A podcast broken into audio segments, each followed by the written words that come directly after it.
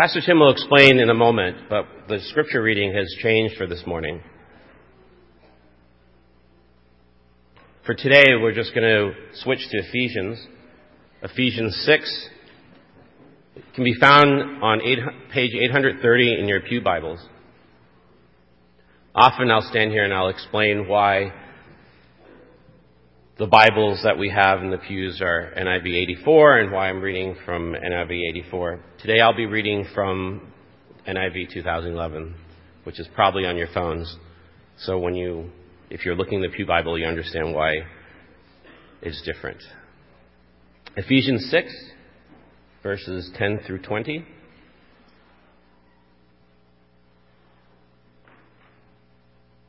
Chapter 6, verse 10. Finally, be strong in the Lord in his mighty power. Put on the full armor of God so that you can take your stand against the devil's schemes. For our struggle is not against flesh and blood, but against the rulers, against the authorities, against the powers of this dark world, and against the spiritual forces of evil in the heavenly realms.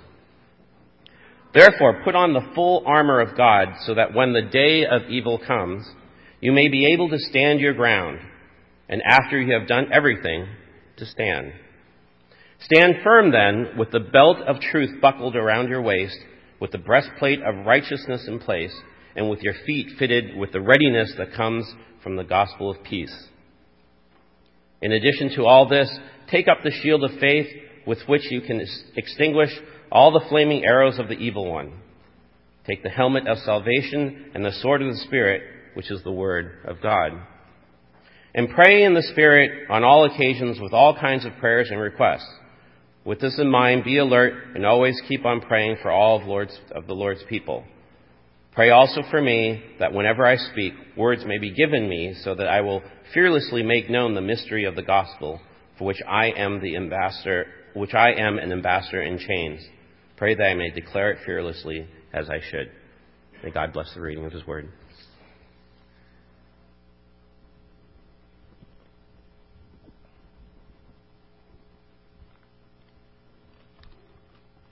Some of you are wondering why I've switched the topic of our Ecclesiastes series to now preach on Ephesians chapter 6 in the middle of a series, actually, as we're concluding the series. And let me share a little bit about why I've done what I've done in switching the, the topic for today.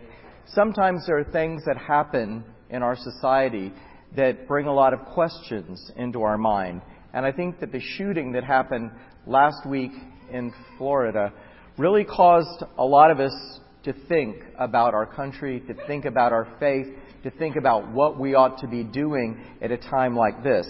Now, I am very well aware that we come from differing political perspectives on issues like gun control and things like that. And I'm not going to be touching on that today. Instead, what I'd like to do is not focus on differences that divide us at a time like this, but Christian principles that actually should unite us when we face the evil that there is in society. So today I've chosen a text from Ephesians chapter 6 verses 10 and following that I think will form the first few points of my sermon and then we're going to look at some other passages. But I'd like to deal with the subject today of how does a Christian live and respond in a violent world?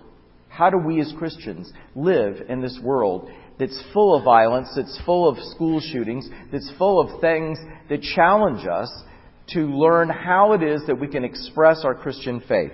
So the first thing I want us to take a close look at is in verse 10 of Ephesians chapter 6. My point is really this that the reality of evil is a call to spiritual mindedness. We cannot get away from the fact that in this world today there is evil. And Paul talks about this. He says, put on the full armor of God in verse 11 so that you can take your stand against the devil's schemes. This is the evil day that we are living in. And Paul mentions that uh, in verse 13. Therefore put on the full armor of God so that when the day of evil comes, you may be able to stand your ground. Valentine's Day was supposed to be a day of love Instead, it was an evil day that we will remember for generations to come because of what happened in Florida. the evil day comes upon us when we're not ready for it. And Paul says in this passage that the reality of evil is something we have to live with as Christians. And we have to realize in the midst of what's happening in our country, in the midst of what we have to face, that we as Christians have to face that reality is evil, but we have to face it in a way that's spiritually minded. And this passage is one of the best passages in the whole of Scripture to challenge us to be spiritually minded. Now, where is our battle in this passage? In verses 10 through 13, we see that our battle is not against human beings. He says our struggle is not against flesh and blood. It's not against people. It's not against evil people. It's not against criminals. It's not against shooters. But instead, it's against the rulers, against the authorities, against the powers of this dark world, and against the spiritual forces of e- evil in the heavenly realms. And so what we have in this passage is a different way of looking at reality. In this world, we are tempted to look at what we see and say, that's all there is. But when we come to the Bible, we realize no, what you see is not all that there is. There is an invisible realm. There is a realm that is inhabited with evil beings, spiritual forces of wickedness in the heavenly places. And we don't see it, but nevertheless we see the effects of it when things happen like what happened last week. And we have to be thinking spiritually minded. And as I said, our battle is not against um, Uh, flesh and blood. Instead, it's against these spiritual forces of wickedness in the heavenly places. As we realize this, we realize that we're dealing with a problem that's greater than just our sin. We're tempted to think that the big problem in people is sin and that's all that there is. But actually, sin is going hand in hand with what Paul says are these unseen spiritual forces. And there's an excellent verse that shows us this. If you'll turn in your Bibles to 2 Timothy chapter 2 verses 24 through 26. I want you to see the complexity of the problem. 2 Timothy chapter 2 verses 24 through 26. Paul says, And the Lord's servant must not be quarrelsome, but must be kind to everyone, able to teach, not resentful. Opponents must be gently instructed in the hope that God will grant them repentance, leading them to a knowledge of the truth, and that they will come to their senses and escape from the trap of the devil who has taken them captive to do his will. So here we have a sinful person who's being cor- corrected by the bondservant of the Lord. But in the process, there's two problems. Number one, the man is unrepentant in his sin, and so only God can bring him to repentance. But notice verse 26 that that same person who's walking in unrepentance is said to be a person who's in the trap and the snare of the devil who has been taken captive by the devil to do his will. So don't you see from the perspective of the scripture and spiritual mindedness, the problem is not just that there's something wrong inside people. The problem is, is that the, is that these spiritual forces of weak, of wickedness are exacerbating the problem. Indeed, they're controlling the people who have not yet repented of their sin. And that's the reality that the Bible presents. That we have the problem of sin, we have the problem of evil, and that problem is a spiritual reality. One of the reasons why I mention this is, is because I've noticed that there's a tendency sometimes to view a human being as being our enemy, our, a human being to be our problem. Even in marriages, sometimes you're tempted to view your spouse as being your problem or your enemy. I've done so much marriage counseling in, in my ministry to see that the moment that you start thinking that your brother or your sister or your spouse is your enemy, you've fallen out of the spiritual mindedness that Paul brings to us through that passage in Ephesians chapter 6. Your brother who disagrees with you is not your enemy. Your spouse who has a different way of doing things is not your enemy. No, our enemy is unseen, and you must keep this in mind. Think about it from the standpoint of what Jesus says in the Sermon on the Mount. Jesus tells us we have enemies when he says, love your enemies. But notice, when Jesus says, love your enemies, then you're not treating the other person as if they are your enemy. You're treating them with love. They regard you as your enemies. they regard you as an enemy, which is why Jesus says, love your enemies so that you will not have that person in your mind as being your enemy. But instead, you will have that person in your mind as someone to love, even though they regard you as their enemy. Now, when you take that perspective and then apply that to our modern world today, you see that that should change the way that we have arguments on Facebook. That should change the way we even think about how to regard shooters in society. The gospel calls us to love the people who consider us as their enemies. And in so doing, we reflect the love that God has for the world. Brothers and sisters, we come into this world as God's enemies. And yet God, in His amazing love, does not treat us as if we are His enemies. Instead, He brings us to repentance that He might restore in Christ the relationship that was lost. Then Jesus calls us His friends. We are His friends because we have received His salvation. And that is amazing grace at work. As we come back to Ephesians chapter 6, verses 10 through 13, I want you to see a second uh, principle.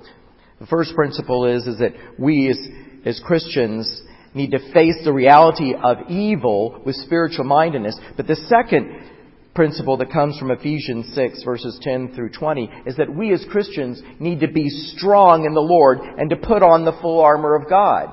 All the aspects of the full armor of God that are listed in this passage are aspects of the truth that God has brought to us that help us when we're wrestling with how do we respond to evil in the world. And so we are told to put on the entire full armor of God that we might be able to stand in the evil day. I'm not going to have time to get into all the aspects of the full armor of God. I just want you to see, though, that there's quite a bit that we're supposed to put on. Everything from righteousness to the readiness that comes from the gospel to faith to the helmet of salvation and the sword of the Spirit, which is the Word of God. There's going to be disagreements about how we as Christian citizens should respond to issues like curbing the violence in our society. But what needs to inform our decisions, give us strength in our hearts, is the sword of the Spirit, which is the Word of God, that teaches us then how do we respond in all aspects of our lives, including as in society. Now notice something at the end of this passage, verse 18. I find it very interesting. Paul says, and pray in this Holy Spirit on all occasions with all kinds of prayers and requests. With this in mind, be alert and always keep on praying for all the Lord's people. And then Paul says, pray for me.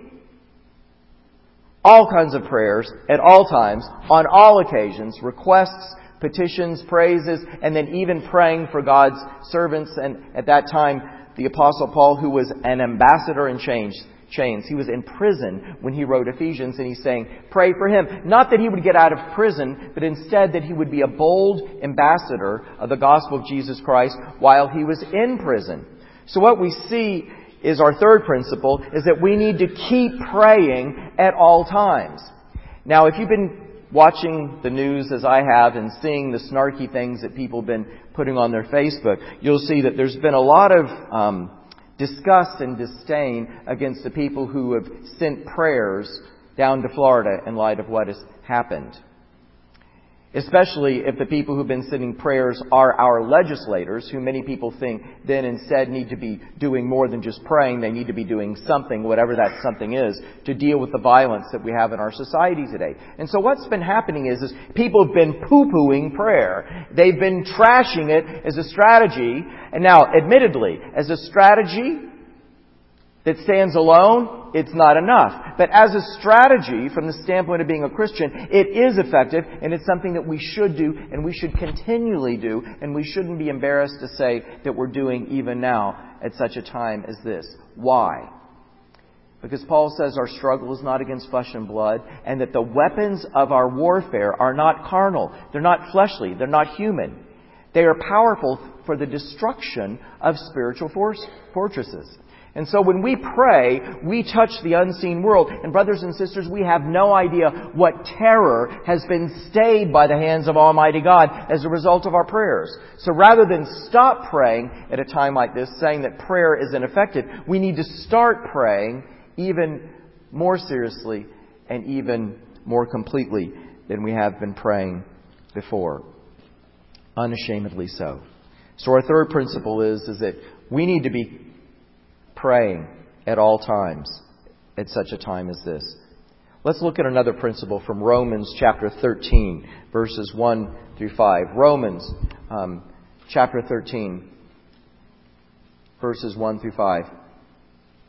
Paul writes to the Romans and to the Christians in Rome, and he says, Let everyone be subject to the governing authorities, for there is no authority except that which God has established. The authorities that exist have been established by God. Consequently, whoever rebels against the authority is rebelling against what God has instituted, and those who do so will bring judgment on themselves. For rulers hold no terror for those who do right, but for those who do wrong, do you want to be free from fear of the one in authority? Then do what is right, and you will be commended. For the one in authority is God's servant for your good. But if you do wrong, be afraid, for rulers do not bear the sword for no reason. They are God's servants, agents of wrath to bring punishment on the wrongdoer. Therefore, it is necessary to submit to the authorities, not only because of possible punishment, but also as a matter of conscience. In this passage, we learn something about government and the place of government and what government is supposed to do. Now, what government is supposed to do is use force to restrain evil doing. It is the government's responsibility to do that, Paul says. The government is a minister of wrath. They hold the power of the sword, which at the time was the power of capital punishment and the power of death. And this is why God has given us government to restrain evil because evil needs to be restrained. So at a time like this, what we have to do is we have to figure out in our minds in what way is our government failing in that, that task and then do everything that God moves us to do as Christians to help push our legislators to do what it is that the government is supposed to do. Restrain evil by the force that God has given them to do so. Now, I will say a little bit at this point about the situation that they're in because there's something that I don't quite understand. And after this message, if some of you want to explain it to me to help me understand it, I would very much appreciate. But I think many of you are struggling with, with the same thing. On the one hand, in our country today, because of the Second Amendment, adults have the right to bear arms. You have the right to buy a gun as long as you don't fall into certain categories of, um, of people that are not allowed to buy guns. Okay, so we're allowed to have guns to protect our homes. But yet at the same time, there are places like schools that are supposedly gun-free zones. And yet those students in those situations are then not protected because there's not armed guards, shall we say, at school there to protect them. Protect them. There's something that's wrong about this. And in the middle of the discussion that people are having about violence and what should be done about it. And the Second Amendment, I just want to point out that there seems to me to be something that's wrong that I don't understand. Why it is that supposedly we can have guns in our houses to defend us, but then we send our children off to schools to be defenseless at the hands of shooters that don't respect the no gun zone around different schools. There's something wrong here, brothers and sisters, and we need um, to address that as citizens and to remind the government of what their responsibility is. What's the point? And here's the principle. Um, the, there's a principle that I think we need to wrestle with, and that um, principle is, is that we as parents have a responsibility to protect our children and to know that our children, as much as possible, are in a safe environment. Things could happen at any time and in any place, but if you know that your child is going into a, an unsafe environment, then you need to realize that you, as a parent, have a primary responsibility to protect your children. And I want to show you that from Nehemiah 4 quickly. If you'll turn to Nehemiah in the Old Testament, chapter 4. This is a great passage for helping us understand how to balance our responsibilities, even as parents. You're familiar, I'm sure, with the, the book of Nehemiah and what's going on. Nehemiah is trying to rebuild the wall of Jerusalem. He has a strategy. He mobilizes the people to rebuild the wall of Jerusalem. And in the middle of him doing that, we find that there are all these people that are criticizing him, indeed going against him as he's trying to help the people of Jerusalem rebuild their wall. And so there's this man, Sanballat the Horonite. Don't ever name your kid Sanballat. I know we like biblical names, but that's not a name you want to name your child because when Sanballat heard that Nehemiah and the rest of the people were rebuilding the wall, he became angry and was greatly incensed. He ridiculed the Jews. And in the presence of his associates and the army of Samaria, he said, what are those feeble Jews doing? Will they restore their wall? Will they offer sacrifices? Will they finish in a day? Can they bring the stones back to life from those heaps of rubble, burned as they are? And then there's this other guy. Don't name your son Tobiah. Tobiah, the Ammonite who was at his side, said, What they are building, even a fox climbing up on it, would break down their wall of stones. Wow, that's really um, encouraging. Then we have Nehemiah's prayer, verse 4. Hear us, O God, for we are despised. Turn their insults back on their own heads. Give them over as plunder in a land of captivity. Do not cover up their guilt or blot out their sins from your sight, for they have thrown insults in the face of the builders, the builders of the wall of God.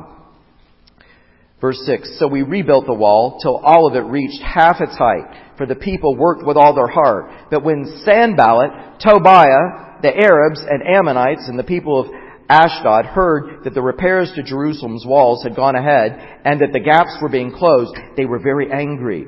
They all plotted together to come and fight against Jerusalem and stir up trouble against it. But we prayed to our God and posted a guard day and night to meet this threat. Don't you see how in verse 9, prayer is going hand in hand with a strategy, and the strategy was to post a guard day and night to meet the threat. This is very interesting. Verse 10. Meanwhile, the people in Judah said, The strength of the laborers is giving out, and there is so much rubble that we cannot rebuild the wall. Also, our enemies said, before they know it or see us, we will be right there among them and will kill them and put an end to the work. Here we have an active threat against the people of God. Verse 12. Then the Jews who lived near them came and told us ten times over, wherever you turn, they will attack us. Therefore I stationed some of the people behind the lowest points of the wall at the exposed places, posting them by families with their swords, spears, and bows. So here we have weapons that are being used to protect the people of God and their families.